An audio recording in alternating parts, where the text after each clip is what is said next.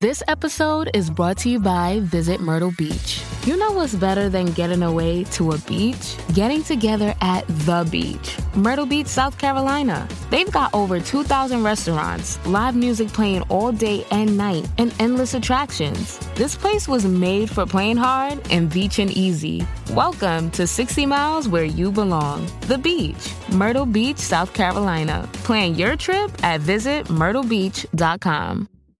Life is full of awesome what ifs, and some not so much, like unexpected medical costs. That's why United Healthcare provides Health Protector Guard fixed indemnity insurance plans to supplement your primary plan and help manage out of pocket costs. Learn more at uh1.com.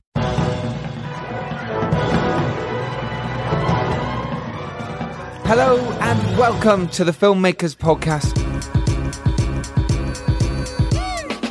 This is a podcast where we talk filmmaking, isn't it, CJ? Yes, it is. Yes, it is. It's from indie films, studio films, everything in between. How to make them, how to get them made, and how to try not to F it up, in our very, very humble opinion. It's not that humble. I just realised because I talk about exactly what we do every time.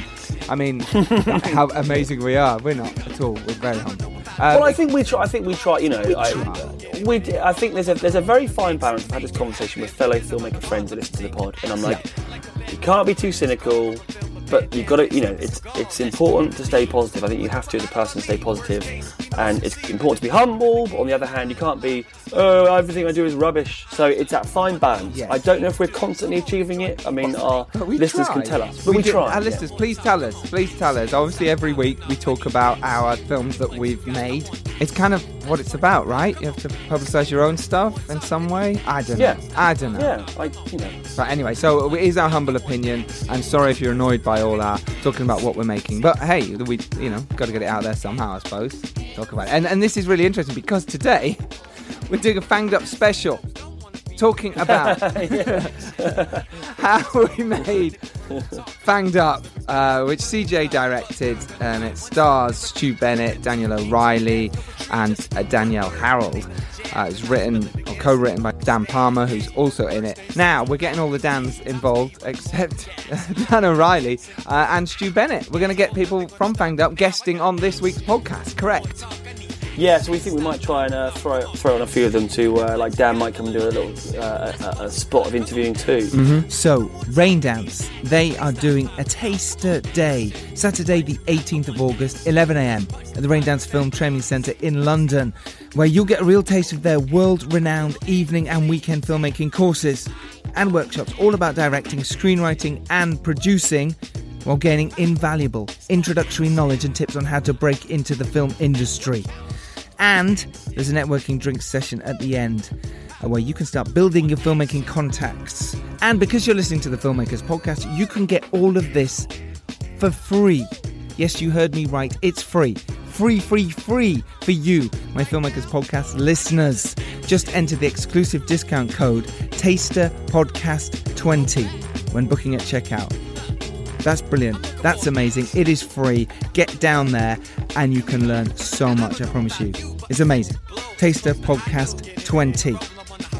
So, this is actually now a two parter. We've got Stu Bennett coming up now, and on Friday, we've got screenwriter Dan Palmer, and we've got actress Danielle Harold, all talking about Fanged Up.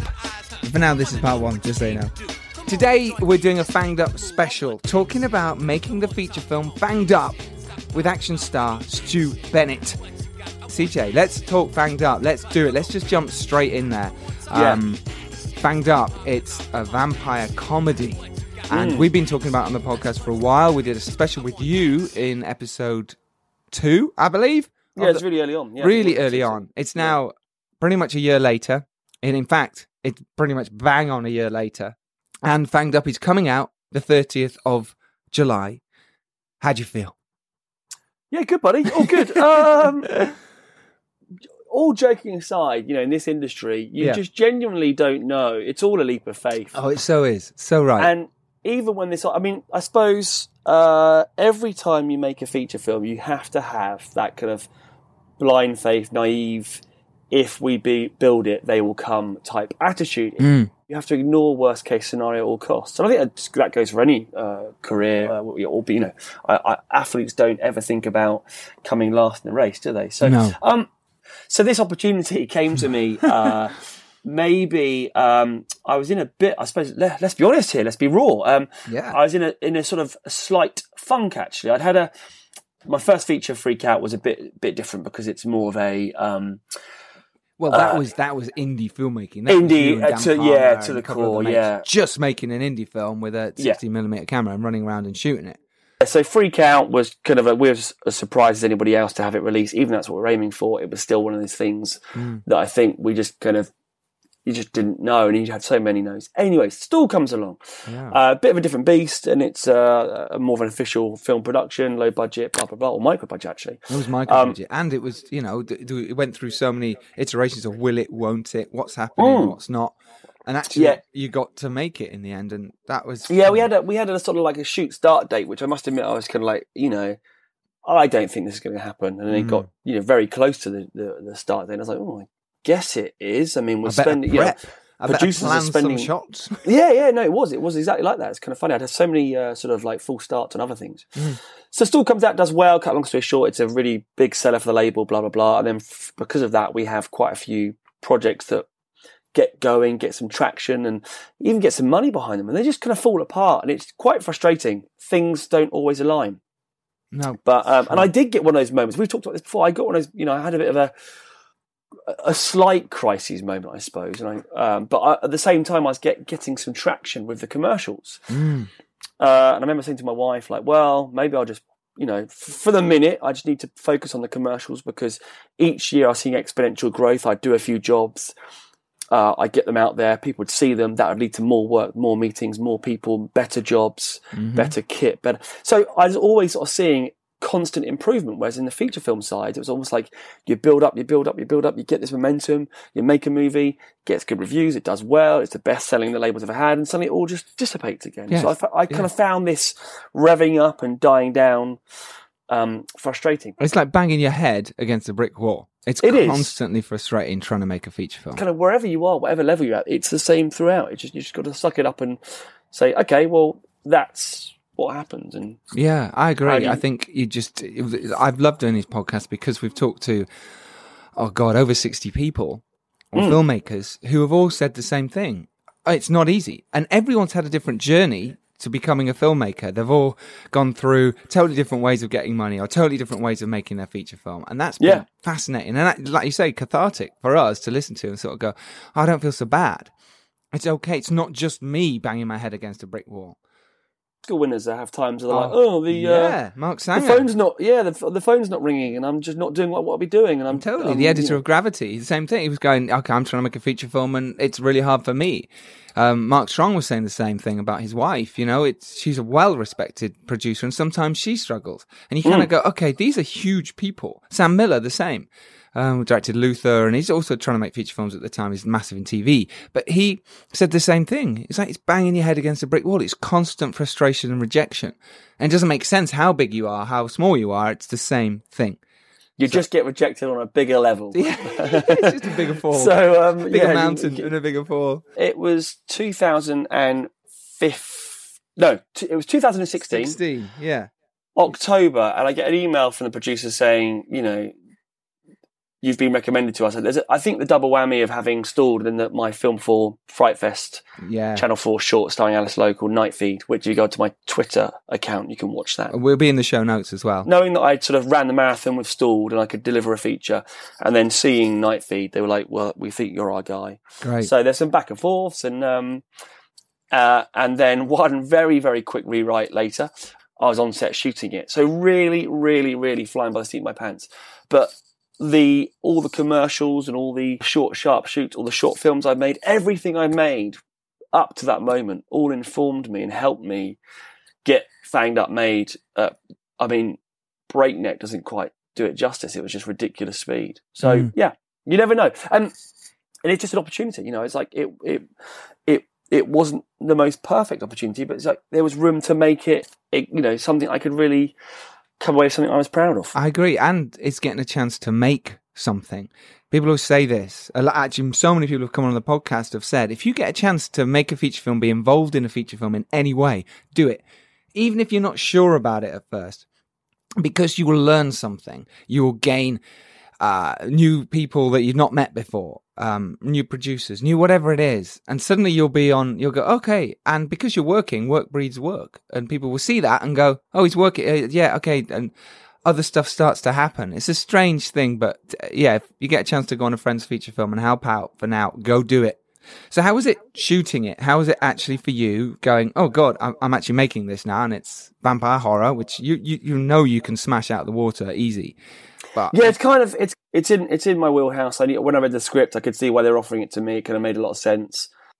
There's a lot of stuff, I suppose, in that, which we'll talk about with Dan, which, uh, wasn't really what I wanted to be doing right now, I suppose. And uh, and also, I suppose to be fair, I mean, so uh, Dan O'Reilly and Nick Nevern wrote the script some time ago in an iteration that I was, you know, way before me, but a completely different producer. And um, mm-hmm. so this script had been kicking around town for some time, and it needed some updating.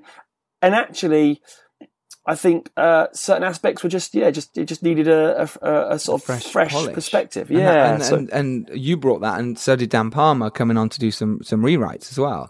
Yeah, I think had they made you know the, the film they made at the time at the time they or sorry the film they'd written at the time at that time would have you know been you know great, but it just wasn't. I think by the time we got round by 2000, 2016. Um, yeah, just I think an audience wouldn't have just stomached some of the some of the humour, I guess. I and plus, we had to consider Dan O'Reilly's um, his sort of like I suppose his baggage, his comic baggage he came with. And it's mm. like, well, considering the character you play in Dapper Laughs, do you want to be doing some of these things? So, but he was great. And he's like, no, I you know I want to do something new and different and challenge people's perceptions of me. So he was open to. Uh, a heavy change, which is um, great because you need yeah. that from your lead. Um, anyway, should we get the legend that is Stu Bennett on. Open the curtain, bring him in. Du, du, du. Here's Stu Bennett. I'll tell you a little bit about Stu Bennett if you don't know. Um, he's a he's a marine biologist. he, he, did. He earned a degree in marine biology from the University of Liverpool. Check that out. But he's actually a huge WWE star. He has starred in the films Dead Man Down, starring Colin Farrell, Noomi Rapace, Eliminators, which was starring Scott Adkins, who is hopefully coming on the podcast soon. Vengeance, which is Ross Boyask's film, which is coming out in a month or so or less, hopefully soon, and Fanged Up. Should we bring him out? Should we bring out Stu Bennett? Break the chains, open the cage in he comes. All right, here's our chat with Stu Bennett. Right, joining us today to talk about making feature films, his career, and is one of the stars of Fanged Up. It's Stu Bennett. Hello, welcome to the show. Hey, thank you very much for having me on. Pleasure to be on the show, guys. Oh, it's a pleasure to have you. CJ, this must feel kind of weird. You've got your, your star of your movie here. We're Skyping with him. Yeah. We're doing a podcast special about Fanged Up. Yeah, yeah. I'm just here to make sure Stu says nothing bad. It's just uh, I, I, make no promises, Christian. exactly. Yeah, you didn't pay me enough, so uh, you, you, didn't get that as part of the contract. Ah, well, that, that was the producer. Uh, that, go chat to the producers. Let's start. Let's start at the beginning, Stu. I mean, obviously, you're a wrestler, and a very well-known wrestler, the WWE. Just tell us a little bit about how that, how that happened and how you got into acting in the first place. That'd be amazing. Yeah, so uh, professional wrestling has been a lifelong passion for me. I, I kind of grew up as a massive fan of guys like the Ultimate Warrior and the British Bulldog and guys like that. Mm-hmm. Um, and I, I decided probably at about, uh, you know, about 15 or 16 that it's something I would love to do and, and end up becoming a wrestler. So um, when I got a little older, I started hitting the weights and working out. I found a training school in the UK that kind of taught me the basics of pro wrestling. And I started wrestling up and down the country in the UK. Um, and I was eventually spotted by WWE, who are the uh, number one players in the, the professional wrestling game. They're ba- based out in America, if you're not aware of them. Yeah, um, And they gave me a contract, took me out there, and subsequently I ended up doing pretty well for them and, and getting on their main TV show and, and kind of touring the world for uh, six or seven years with them and, and wrestling about 250 nights a year. Um, across the globe, wow. and uh, wow. yeah, subsequently, so that that was a uh, a pretty successful career for me, and I always had aspirations to do some stuff in, in movie work, and fortunately, during my time with WWE, I got a couple of opportunities to to have some parts in some of the movies they produce. They have a um, a, a, group called WWE Studios, which makes mm. action films over there. So I got a couple of roles in in those. Uh, really enjoyed it, and when I made the decision to move on from WWE a couple of years ago, I, I started back actively looking for an agent out here and, and trying to find other film roles, which is what led me to, amongst others, Fanged Up. Amazing. Stu, what, what what sort of motivated the uh, move from wrestling to acting? So, pro- professional wrestling, when you were doing it at the level that I was doing it, is very much uh, all encompassing in that it completely takes up your time. There is no downtime at all. You're basically in a traveling circus, and Mm. it's a lot of fun when you're a young man doing that. But I was getting, you know, I'm getting up there in, in age now for a wrestler. I'm 37 now, which, um, although I'm not an old man or anything like that, in wrestling terms, to be wrestling 250 nights a year and Wow, traveling as much as we were traveling, I, I kind of felt that I wanted to move into other areas when I was still young enough to kind of, you know, offshoot into a different um, a different space. So the film stuff, I'd really enjoyed the the stuff I'd done with WWE, um, and and that was to me an obvious transition to go from the performance aspect of professional wrestling into into more acting stuff. So uh, Totally makes sense. I always liked I always liked that you were quite uh, open because I suppose you came up in a time where wrestling was uh, more, um, I suppose, honest with its the fact that it's it's sort of theatre and it's it's it's fighting, it's theatre. And when whenever you're on set, I think you'd always joke about you know, well that's what I am. I'm a, I'm a professional fake fighter. Also, it's quite funny, and the fact that you're very transparent about that. Yeah, exactly. I, I think if you go back 20 or 30 years, one of the things that audiences often found insulting about professional wrestling is that we were genuinely trying to hoodwink everyone that this was some sort of, you know, legitimate boxing style fight or something like that. It's not, it's entertainment. Um, the results are predetermined. When I go into a match with someone, I know I'm winning or the other guy's winning. Yeah, um, yeah. The beauty of professional wrestling to me is the artistry that's involved in telling that story and telling the drama.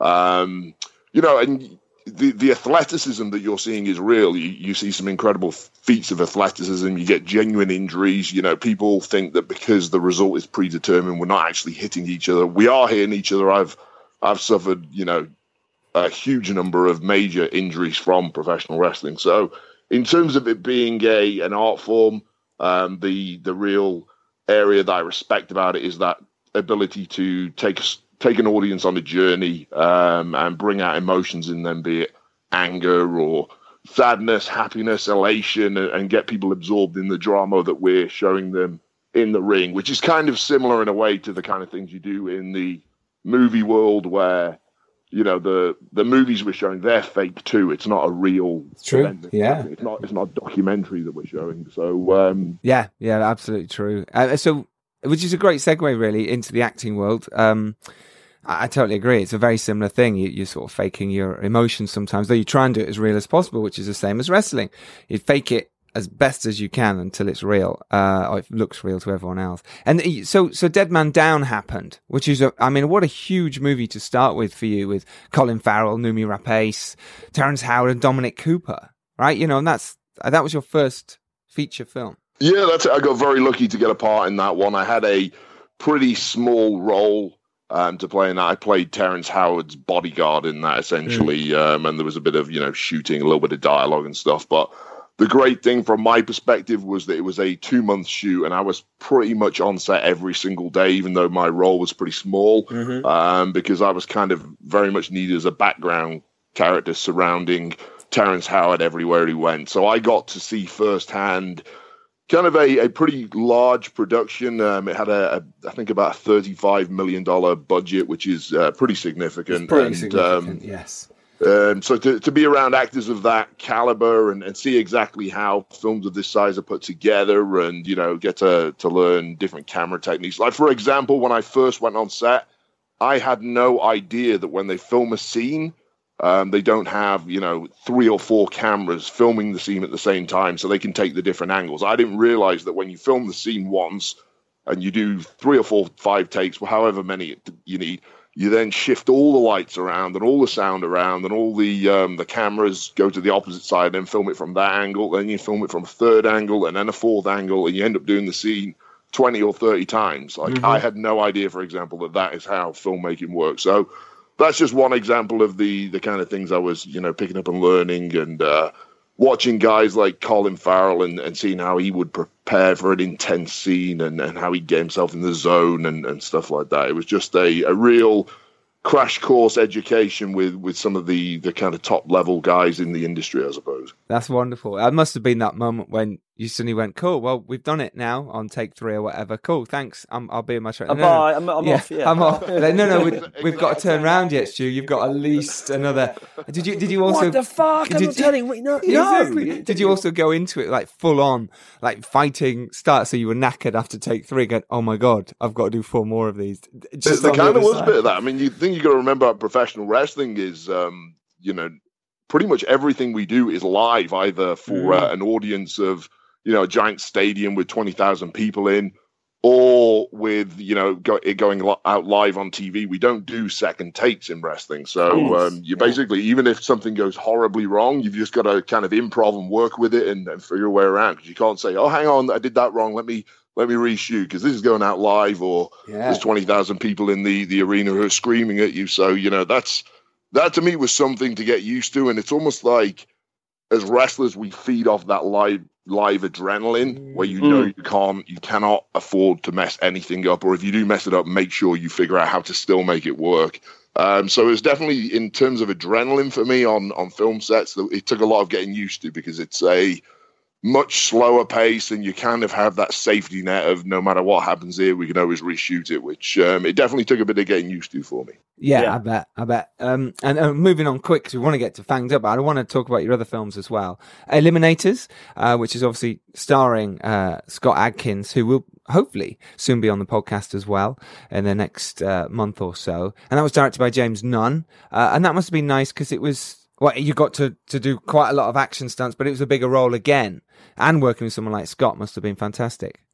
Yeah, exactly. So that was again another one for WWE Studios. So I think people were pretty happy with what I'd done in Dead Man Down for my small amount of involvement that I actually had in that film. Um, the powers that be in WWE Studios are pretty happy with my performance and kind of the feedback on what I'd done. So they then um, gave me a, a much bigger part, which was in Eliminators, where I played the lead villain. Scott's the um, the lead good guy. I'm the, I'm the lead villain in it, and we kind of do battle and have fights and car chases and shootouts and that kind of thing. But um, so that was massive for me, really, to to step up to that level of role with a lot more dialogue, a lot more focus on me, and they're building me up as this evil kind of Terminator-like machine who's chasing down the the good guy and and trying to assassinate him. So um, yeah, that was a massive step up for me in, in pressure and everything, but it was one that I loved every second of it. And getting to work with Scott was great too. He's um, obviously speaks for himself how how great he is in that kind of genre and, and how cool it was putting together fight scenes with him and, and working with him. So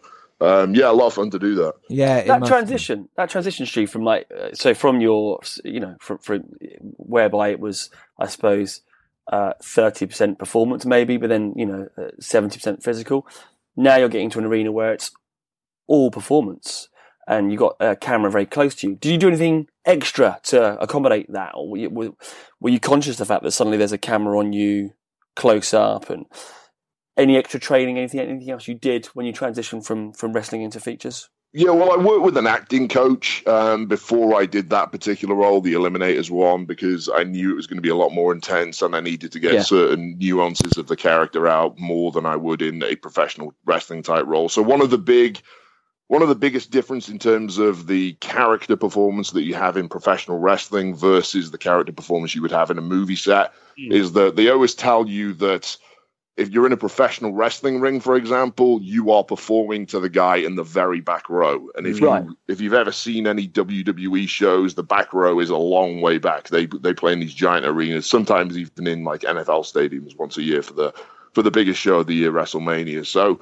if you're performing for the guy at the very back, everything you have, everything you do is very big. Every reaction, every facial is massive because if the guy in row Z has to see it, then mm. you know you, you've got to make it huge for him to be able to see it from that far away. Whereas on a movie set, the the camera is right in your face. So one of the problems previous professional wrestlers have had when they've come to transition to um, the um, the the kind of movie and, and TV type roles is that their reactions are just too big and it kind of comes across as corny. So I had to tone down a lot of my reactions and a lot of my facial expressions and stuff in order for it to work in a film environment versus what Yeah. I would have done in a wrestling environment. Um, and then you moved on to your first lead role in Ross Boyask's um, brilliant action film, Vengeance.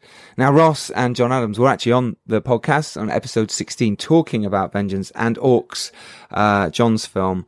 And it's a fantastic podcast. So do listen to that. And we talk about Stu in that. Um, but how They was bad mouth you, Stu. They, they're pretty, you want to kick Pretty- asses, pretty gruesome. seriously. They badmouth me to my face. It's Yeah, fine. so that's fine, fine, fine. Um, so yeah, that, I mean, that was lead role. You're playing John Gold. Um, and how was that then transitioning? Now you're playing a lead role in the feature film. How Yeah, so that? that was that was my, kind of my first major gig after I left WWE. So I left WWE in kind of mid 2016. I think two or three months later, I was in London shooting with Evolutionary Films doing Vengeance. So um, that was massive for me. One of the interesting things for me in terms of my wrestling career is that I've always been the bad guy. I, I wrestled for about 12 or 13 years, and no matter where I was, I was always the bad guy. And um, I loved playing the bad guy. Um, I loved getting reactions from people. I never wanted to be cheered. I never wanted to be the guy who slaps hands. And it's actually quite a rarity for, in this day and age anyway, for a guy to have a 13 year wrestling career and always be the bad guy. It's, you know, people tend to go back and forth and keep it fresh and stuff like That's that. But true. yeah. um, Vince McMahon, who runs WWE, always wanted me as the bad guy, and, and I was pretty much always happy with that too. So, um, yeah, always the bad guy in wrestling, and then even in the first two films I did, which were um, Dead Man Down and uh, Eliminators, again, I always played the bad guy, bad guy, bad guy, and it's, that's just what I do. So to then put myself in the position of vengeance, where I'm now playing the good guy, the lead good guy, it was definitely a a big transition for me mentally to get into the kind of um, frame of mind to be the the hero almost in this film. So um, that was that was unique. Um, but it was it was a lot of fun to work with those guys. Ross is incredible. Um, Yeah, he's a yeah. he's a great writer, great director too. And this was a big step up for him too to to get his first kind of full feature. Um, so yeah, I love working with them. It was a lot of fun, and um, that's coming out imminently, I believe, in about a month. Um, Yeah. I think it's actually going to get released for everyone. I've, I've seen the, the final edit and stuff, and I'm very happy with it. I think it's going to go do, do very well. It is. The trailer Um, should be yeah. dropping soon. But yeah, no, that's yeah, good, good. I'm glad you had a good time and great to get that lead role. Um, I also starred Anna Schaefer, Gary Daniels, Kevin Leslie, Ryan Lee, James Fisher, and Keith Allen. So it's a nice cast to be surrounded by as well, which is always pleasant, isn't it? When you're working on something that is a little less budget, certainly much less than Dead Man Down. Um, and you know, you've, you've just got to get on with it and get stuck in. That's it. I mean, you need a, a real tight crew of people. We were constantly under the um, the time pressure to make sure we got every shot we needed each day. Because um, as much as I said earlier, with Dead Man Down, you can reshoot as many times as you want because it's got such a massive budget. We kind of had the additional pressure of okay, we can't shoot this as many times as we want on um, on Vengeance because we have these time constraints. That you know, tomorrow we've got another six scenes we have to get, and if we don't get them, we will never get them. Um, so yeah, there is there is an additional time pressure when you're working with the lower budget films, I suppose. Yes, but that must be more fun for you in a way because you're not doing 40 takes. You're literally doing, right, we've got three of the whole section here. So therefore you can, I don't know, it's less hanging around. It's, it's more go, go, go, which is, Yeah, I, I love that. I love it when things go yeah. wrong on the shoot, and uh, Right. you know, in the middle of the scene, just try and run with it and work with it. And that's, I suppose, one of the benefits of my background versus a kind of someone from a more formal acting background. I think um, the the improvisation skills that I've probably built up over years definitely hold me in good stead in that kind of environment. So Yeah, I'd um, say- yeah, I'd I love that. You you have like little to no. Well, actually, you have no discernible nerves at all. So it's great. You're, for me, no matter what shit's hitting the fan, you just sort. Of, I just sort of look at you and go, "All good." You're like, "Yep, good," and that's it. You know, it was it was just brilliant because uh, you know, whereas a lot of people could probably read my face, but like, oh, this this. Uh, Something's going wrong here, and I'd look at Stu and think like I haven't really given Stu much. I don't, or sometimes I felt like I hadn't given you much in terms of uh, directing. But I'd look at you and you go, Stu, you happy? Yep, happy. And then off you went. It was gr- just yeah, I golden. did. I think when you've had to stand in your underpants in the middle of a wrestling ring in front of a uh, a live viewership of millions while a seven foot tall, 500 pound man is about to beat you to death with his bare hands. I think uh, it puts everything in life in perspective. So Yeah. maybe I, I don't feel nerves like a lot of people would in, in certain situations like that now. when times got tough, I just pictured you in your pants. Um, That got me through. is just when you're on your own. This is totally separate. Yeah. Um, so should we should we jump into Fang? Let's, Should we, this is a should we perfect dive in? Dive straight in, fanged up. I mean, it's it's great that you've got two films coming out very similar time. Vengeance in a month or so. Fanged up is out pretty much now when this is going out. So um, that's amazing. Yeah. So how did you hear about the role in the first place? How did it come to you? Uh, well, my agent is a guy called Alex Segal. He Mhm. works for a, uh, a company in London called uh, Intertalent Group. And I guess Terry Stone, who's the, the producer of the movie, he got in touch with Alex asking if he knew any big guys who could do a Russian accent. And uh, Alex naturally told Terry, "Yeah, I've got the perfect guy for you." Alex then calls me up, "Hey, Stu, I've got this great role. Um, I think you'd be awesome for it. They want you to take for it." I was like, "Oh, cool, cool. What is it?" He told me about it, and he said, "Oh, yeah, by the way, you need to do a Russian accent." so I was like, "Okay, that's a problem because I, I don't do a Russian accent." He goes, "Oh, just just give it a go. I've already kind of told Terry you'd be great at this and, and this, that, and the other." I said, "Okay, how long have I got to prepare for it?" And he says. Well, he'd like something over in the next hour. Like, oh, fantastic! So uh. I then obviously get the uh, the iPad or the uh, the iPhone out and kind of start running through a few Russian accents of um, or my attempts at a Russian accent. Now, fortunately for me, through professional wrestling, you end up meeting people from all around the world, and um, one of the cool things about pro wrestling is they kind of need. Okay, we need one token English guy, which was me for a number of years, and we need one token Japanese guy, and we need one Yeah. South African guy, one Australia, and we need one Russian guy too. And it just so happens that I've been very good friends with a couple of the Russian guys that they've had over the years in WWE, and from sitting in cars with them and chatting with them in the locker room and stuff. Um, I suppose I kind of have a, absorbed part of their mannerisms and their accents and stuff like that. There was a, a guy called Vladimir Kozlov who was a, uh, a wrestler for a long time in WWE, and I was pretty close with him. And so I kind of just tried to rip him off when I did the self tapes to send over to Terry, and um, I guess they liked what they saw. And um, pretty soon after that, uh, Alex was working on contracts to to head over to Portsmouth and start shooting. And I think I had about two or three weeks of notice from getting the role to actually being out there and filming. So I then had a little time to kind of keep working on the accent. Um, watching a few videos on on YouTube and stuff like that, and finding some people speaking in Russian accents and picking up certain things from them, and you know, really, really just kind of repetition, repetition, repetition of of, of getting what I felt was a, an acceptable accent for the role. Amazing, amazing. So, so right, obviously now you, you've not met Christian yet. You've not met CJ at this point. Did you guys first meet when you were on set? Oh, when? No, we, we, we actually we actually had a bit of a Skype session first. Oh, okay, so I good. think um, Terry had seen the tape, he liked it, and then Mhm. I think Terry had spoken to um, Christian, and we had a little Skype session. I was living in Tampa, Florida at the time, and I remember sitting there having a chat with Christian, and we clicked straight away, which was good. And um, I knew he was going to be very easy to work with and, and get along with, and. Uh, from that point on, I think um, Alex then sorted out the contracts for it, and uh, it was smooth sailing from there. Amazing, amazing. For those that don't know, uh, the film is about a young rogue. He's thrown into prison for the weekend, unaware that the guards are blood-sucking vampires, and the inmates are their victims. Um, how is it then to sort of go? You're now doing a broad comedy, so you're going. Obviously, you've done quite a lot of that, that in wrestling anyway, but this is now strong acting with comedy with Well, comedy actually, stars. can I, if I could jump in there, Please, chaps, yeah. Because I was so adamant that this role, this person can't be a comedy performer. But what was Mm. great in seeing what Stu done when when Terry suggested Stu would be worth looking at, and uh, a a very quick YouTube search gives you uh, a lot of Stu's work, and it's like, oh, he'd be perfect because he understands comedy, but can play it as the straight man, as it were, because your lead is a stand-up comic. So, Mhm. uh, and for really any of the jokes to work, it's they've got to bounce off Stu. So it was imperative. There's nothing worse than when you're in a comedy and people start acting like they're in a comedy. So. So Stu's role, the role of Victor, was the one that almost had to be cast. You know, everything else would bounce off of that.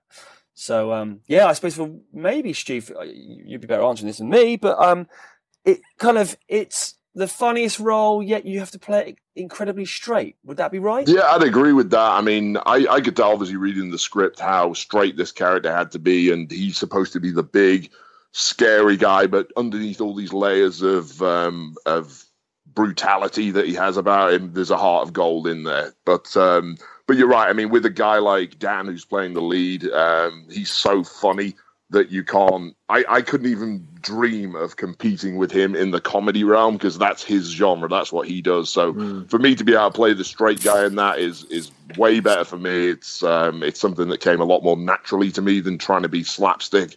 Um, so yeah, I, I think I think it was very natural to to play it like that. You guys, you guys had a you seem to get on like well testament to your acting maybe, but you seem to get on very well. And what was uh, what was fantastic was it was just you guys, you you and Dan. The first day of shooting was a couple of the cell scenes where the two meet for the first time. it doesn't always work like that in low budget filmmaking. You just you know you shoot what you shoot and that's it. But I was actually managed to get the first day or two where the characters meet in the film were genuinely the, the, the scenes where where Dan and Stuart were learning, you know, were working together for the first time. So literally, as they are becoming friends, you got this rapport building on screen, and it worked well in so many ways because Dan was genuinely scared of Stu and kind of wanted to impress him, and but also because you're in a prison environment, it's a lot of the extras would say this. You know, they come in. A buddy of mine came down to play, uh, you know, one of the uh, inmates, and he's like. Uh, he parked, you know, parked parked up outside and walked in and got his costume. Was like handed his costume. I don't think they deloused him, but I'm, maybe they did.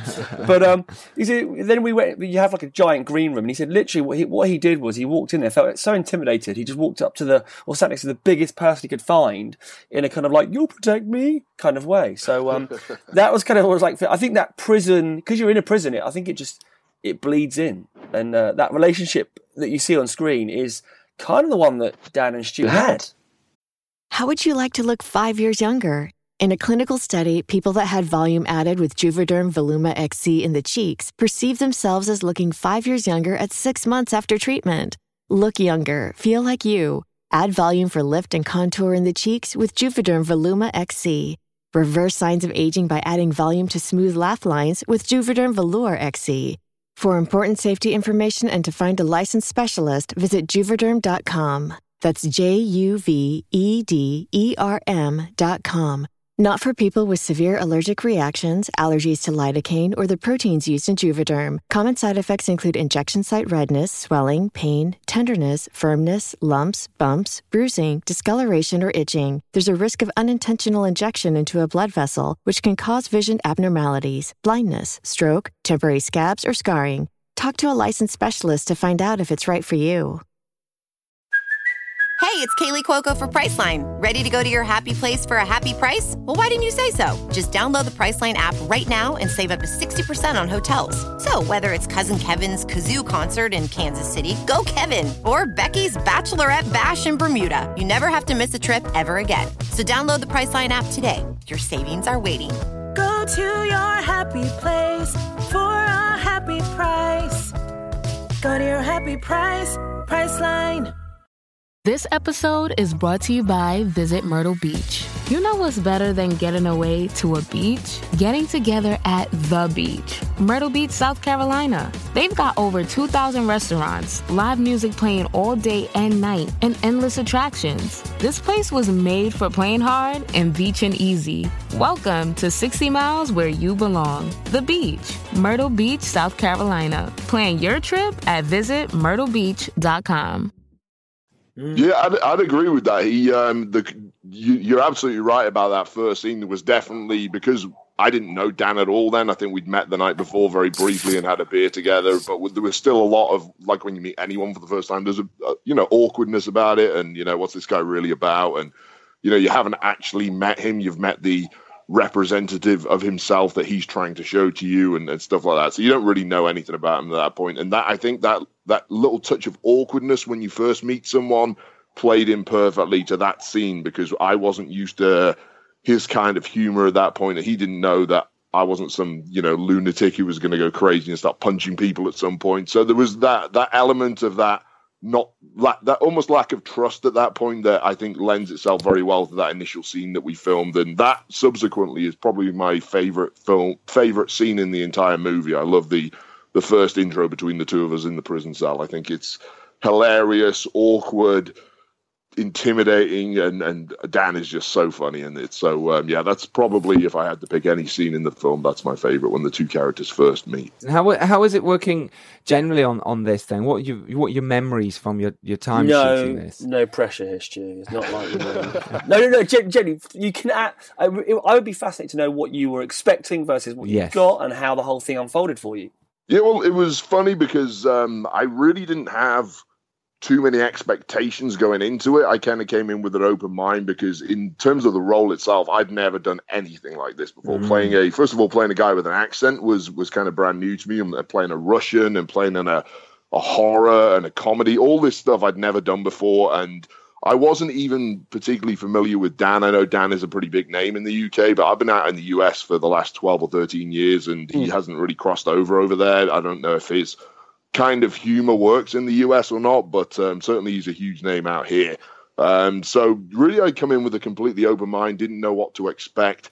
Um, but I remember the, I suppose the camaraderie of, of all the crew and the cast was really strong from from very early in the shoot, and it was cool meeting these all these guys we had set up as prisoners. I guess Dan was friends with a lot of them from the the kind of comedy world he works in, and just it seemed like there was every day thirty or forty people on set who were in, you know, either background acting roles or, or lead kind of roles, and it seemed that everyone just clicked straight away, and there was great banter and and stuff uh, between everyone, and that lends itself well again to the kind of prison atmosphere where you've got all these prisoners, and if you've ever seen documentaries about inside prison life, there's always this kind of this this kind of riotous behavior between them all that's kind of simmering there the whole time. And that's almost how it felt on set that you know these these guys are you know the director and the the first AD are desperately trying to control this horde of lunatics um, that could boil over at any time. And that really I think comes over comes over in some of the um, the scenes especially there's a there's a scene in the prison canteen where um, it kind of, kind of turns into a bit of a riot at one point. And I, I felt that that that um, energy was there the entire time we were shooting. Amazing. Amazing. And then uh, working from those guys, all the comedy guys, Dan O'Reilly and um, uh, Dan Palmer and Vas Blackwood. And then you have Stephen Berkoff in the middle of this, who is this, you know, is very well respected, and very well known for, you know, it being the straight, strong, silent actor type.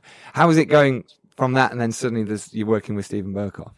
Yeah, well, I didn't actually have any scenes with Steven, um, so we really only met and kind of had a quick handshake and a hello. I think the days he was shooting, I was off, and uh, and vice versa. So there's no direct uh, meeting between our two characters on set or anything like that. But he's he's a great name to add to it, and I think a lot of people um, were probably pretty surprised when they saw his name attached to it. I mean, you look at the kind of movie it is, and you know, it's a ridiculous film. Let's face it, it's ridiculous. vampires in a prison. There's a Russian, Soviet guy and a guy making jokes about sausages. It's a ridiculous film, but to add a name like Stephen Berkoff in there makes you think, well, this is this is pretty interesting. Let me let me check out how how they've portrayed him in that, and his character is is incredible in there too. Obviously, I've seen the the the final version of it. Um, but his, you know, he plays it great and it fits in perfectly, and it's almost surreal seeing a guy like that playing the kind of character he's playing. And uh, yeah, I think it's a great addition. So I don't know how uh, how it went down that he ended up getting that role, but I thought it was it was kind of cast perfectly there.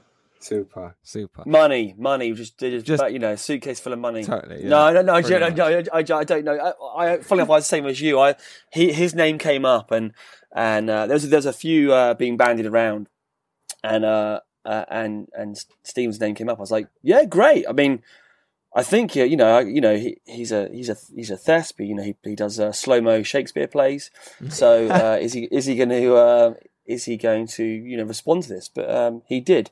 So uh, yeah, and, and we're not a, you know we we're we're a moderately budgeted film, but you know it's uh, it's not it's not you know giant paychecks for sure. So um, but no, for whatever reason, Stephen decided that it was uh, something he wanted to get involved in.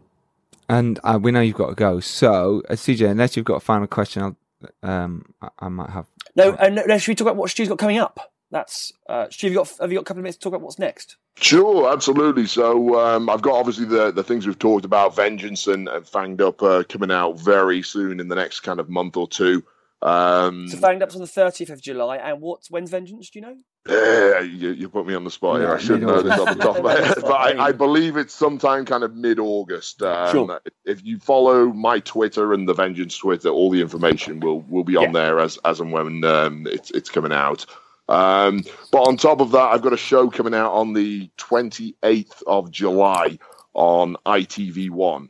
Um, so 5 p.m. It's Saturday, 28th of July at 5 p.m. There's a new wrestling show called WOS Wrestling, which is stands for World of Sport Wrestling. Which, if you're a wrestling fan of British wrestling, back in the day in the, the kind of 70s and 80s, it was huge with guys like Big Daddy and Giant Haystacks and people like that. yeah. Well, we're bringing that back. It's going to be on prime time, ITV1 um, with a whole new generation of British wrestlers. It's something we shot a couple of months ago. I'm really proud of it, and I'm I'm involved in that too. I'm one of the commentators, and I play the executive from WOS who kind of makes the matches and runs the show and stuff. So, if, Brilliant.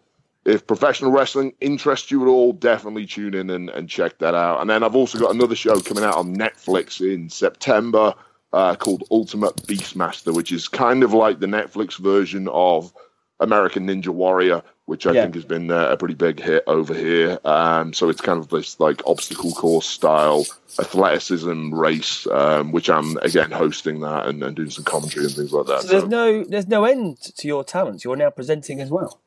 Hey, I'm uh, um, I don't know. It's uh, if you're the master of none, I think is the, uh, the the the key phrase. But yeah, I mean, it's it's interesting leaving the world of professional wrestling and there's no obvious next step. So you kind of have to see what's out there, what comes in, what my agent can grab for me, and things that excite me. I I tend to do so. Doing a bit of TV hosting, doing some acting too, and uh, I believe I'm going to be doing another feature film in London in kind of mid September. We haven't got the contract signed for that yet, but it's looking pretty positive. We're going to be on like a four week shoot in London from mid September to mid October doing another action movie. So um, hopefully that all gets Great. set up and, and that will be the next thing I bounce to.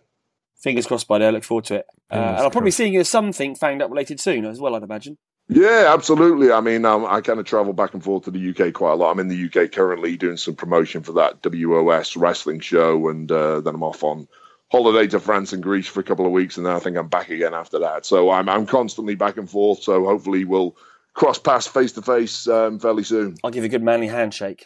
Teach you how to do it, Stu. Yeah. Stu, this has been fantastic. Thank you for your time. Um, and uh, yeah, everyone look forward to watching Fanged Up. There we go. Thank you very much for having me on, guys. I appreciate it. Pleasure. Cheers, buddy. Cheers, mate. Take care, guys. Bye. Bye bye. So Fanged Up will be out in literally a week's time. Yeah, It is 30th of July. It's so exciting. yeah. I'm- I'm- so I I'm, looking wait. forward to getting some uh, some feedback and seeing it go on and and uh, have a life of its own. It's been uh, in our collective heads for so long. It's nice to to sort of send it off. Yeah, and it is. And I think it's nice for our listeners to actually see the film that you, we've been talking about for so long as well. I think Yeah. that's really cool. Yeah. It proves that we're we're not just bullshitters. We do make films too. No, absolutely. Absolutely. I mean, we bullshit very well, but we do very well, make- very well. And we're very humble about bullshitting about it very well. Absolutely. So, so um, where can people follow you, CJ? So you can follow me at C James Direct on uh, Twitter. I believe that probably goes to Instagram, but you don't want Insta because that's just my pictures of me and the kid and the wife just Yeah. at the beach. Looking great and surfing and stuff. And if you're not it. following by now, that's ridiculous. Why not? Fanged up. Fanged follow up, that and also uh, Fanged Up is at. Fanged Up Film on Twitter. So At that's that'll tell you because it's available. There's loads of Q and A screenings, and you can request it also in your local. Um, might be Odeon. There's lots It of is, yeah, things and ways right. to see it. So if you go onto Fanged Up Film, it'll give you links as to where you can request um, to show Fanged Up in your town or city. And I believe in certain places, if you get enough people together, they'll put on a screening as well. So Links will be in the show notes. DVD, Amazon, everywhere on the 30th, and then it will be, I would imagine, I believe it's your Netflix or Amazon Primes and whatnot, uh, a short while thereafter. But it has got an exclusive window on, on physical format for a, a fair few weeks or months first. This was our Fanged Up special. Uh, you can follow us at Filmmakers Pod. You can follow me at Giles Alderson. Remember, get your screenings and fundraisers, etc., into the indie film shout outs at me at Filmmakers Pod or at Giles Alderson. Um, thank you very much, Stu Bennett, for joining us. Absolute pleasure. And thank you for listening. We really do appreciate it. We promise you. And remember, if you want to go to the Raindance course, click the link in the show notes. Um, being prepared is everything. You can make your indie film, but know who your audience is and get out there and do it. Hashtag make your film. Remember though, if you're lucky enough to do well and rise up, it's your duty to send that elevator back down. If you enjoyed listening to this, please share, like, subscribe to us on iTunes. New show is out on Tuesday, as always. So we will see you, CJ, when? Um, that's a good question. Uh, we've got uh, when will you see me again? Um, No, I think you have to just say next Tuesday. so. So we Charles. will. I'll see you next Tuesday. Yay! Until then, stay well, work hard, and try to take another step forward to making your indie film. Take care. Bye. Bye bye bye bye. This was a podcast from the Podfix Network. You can check out more shows like it at podfixnetwork.com.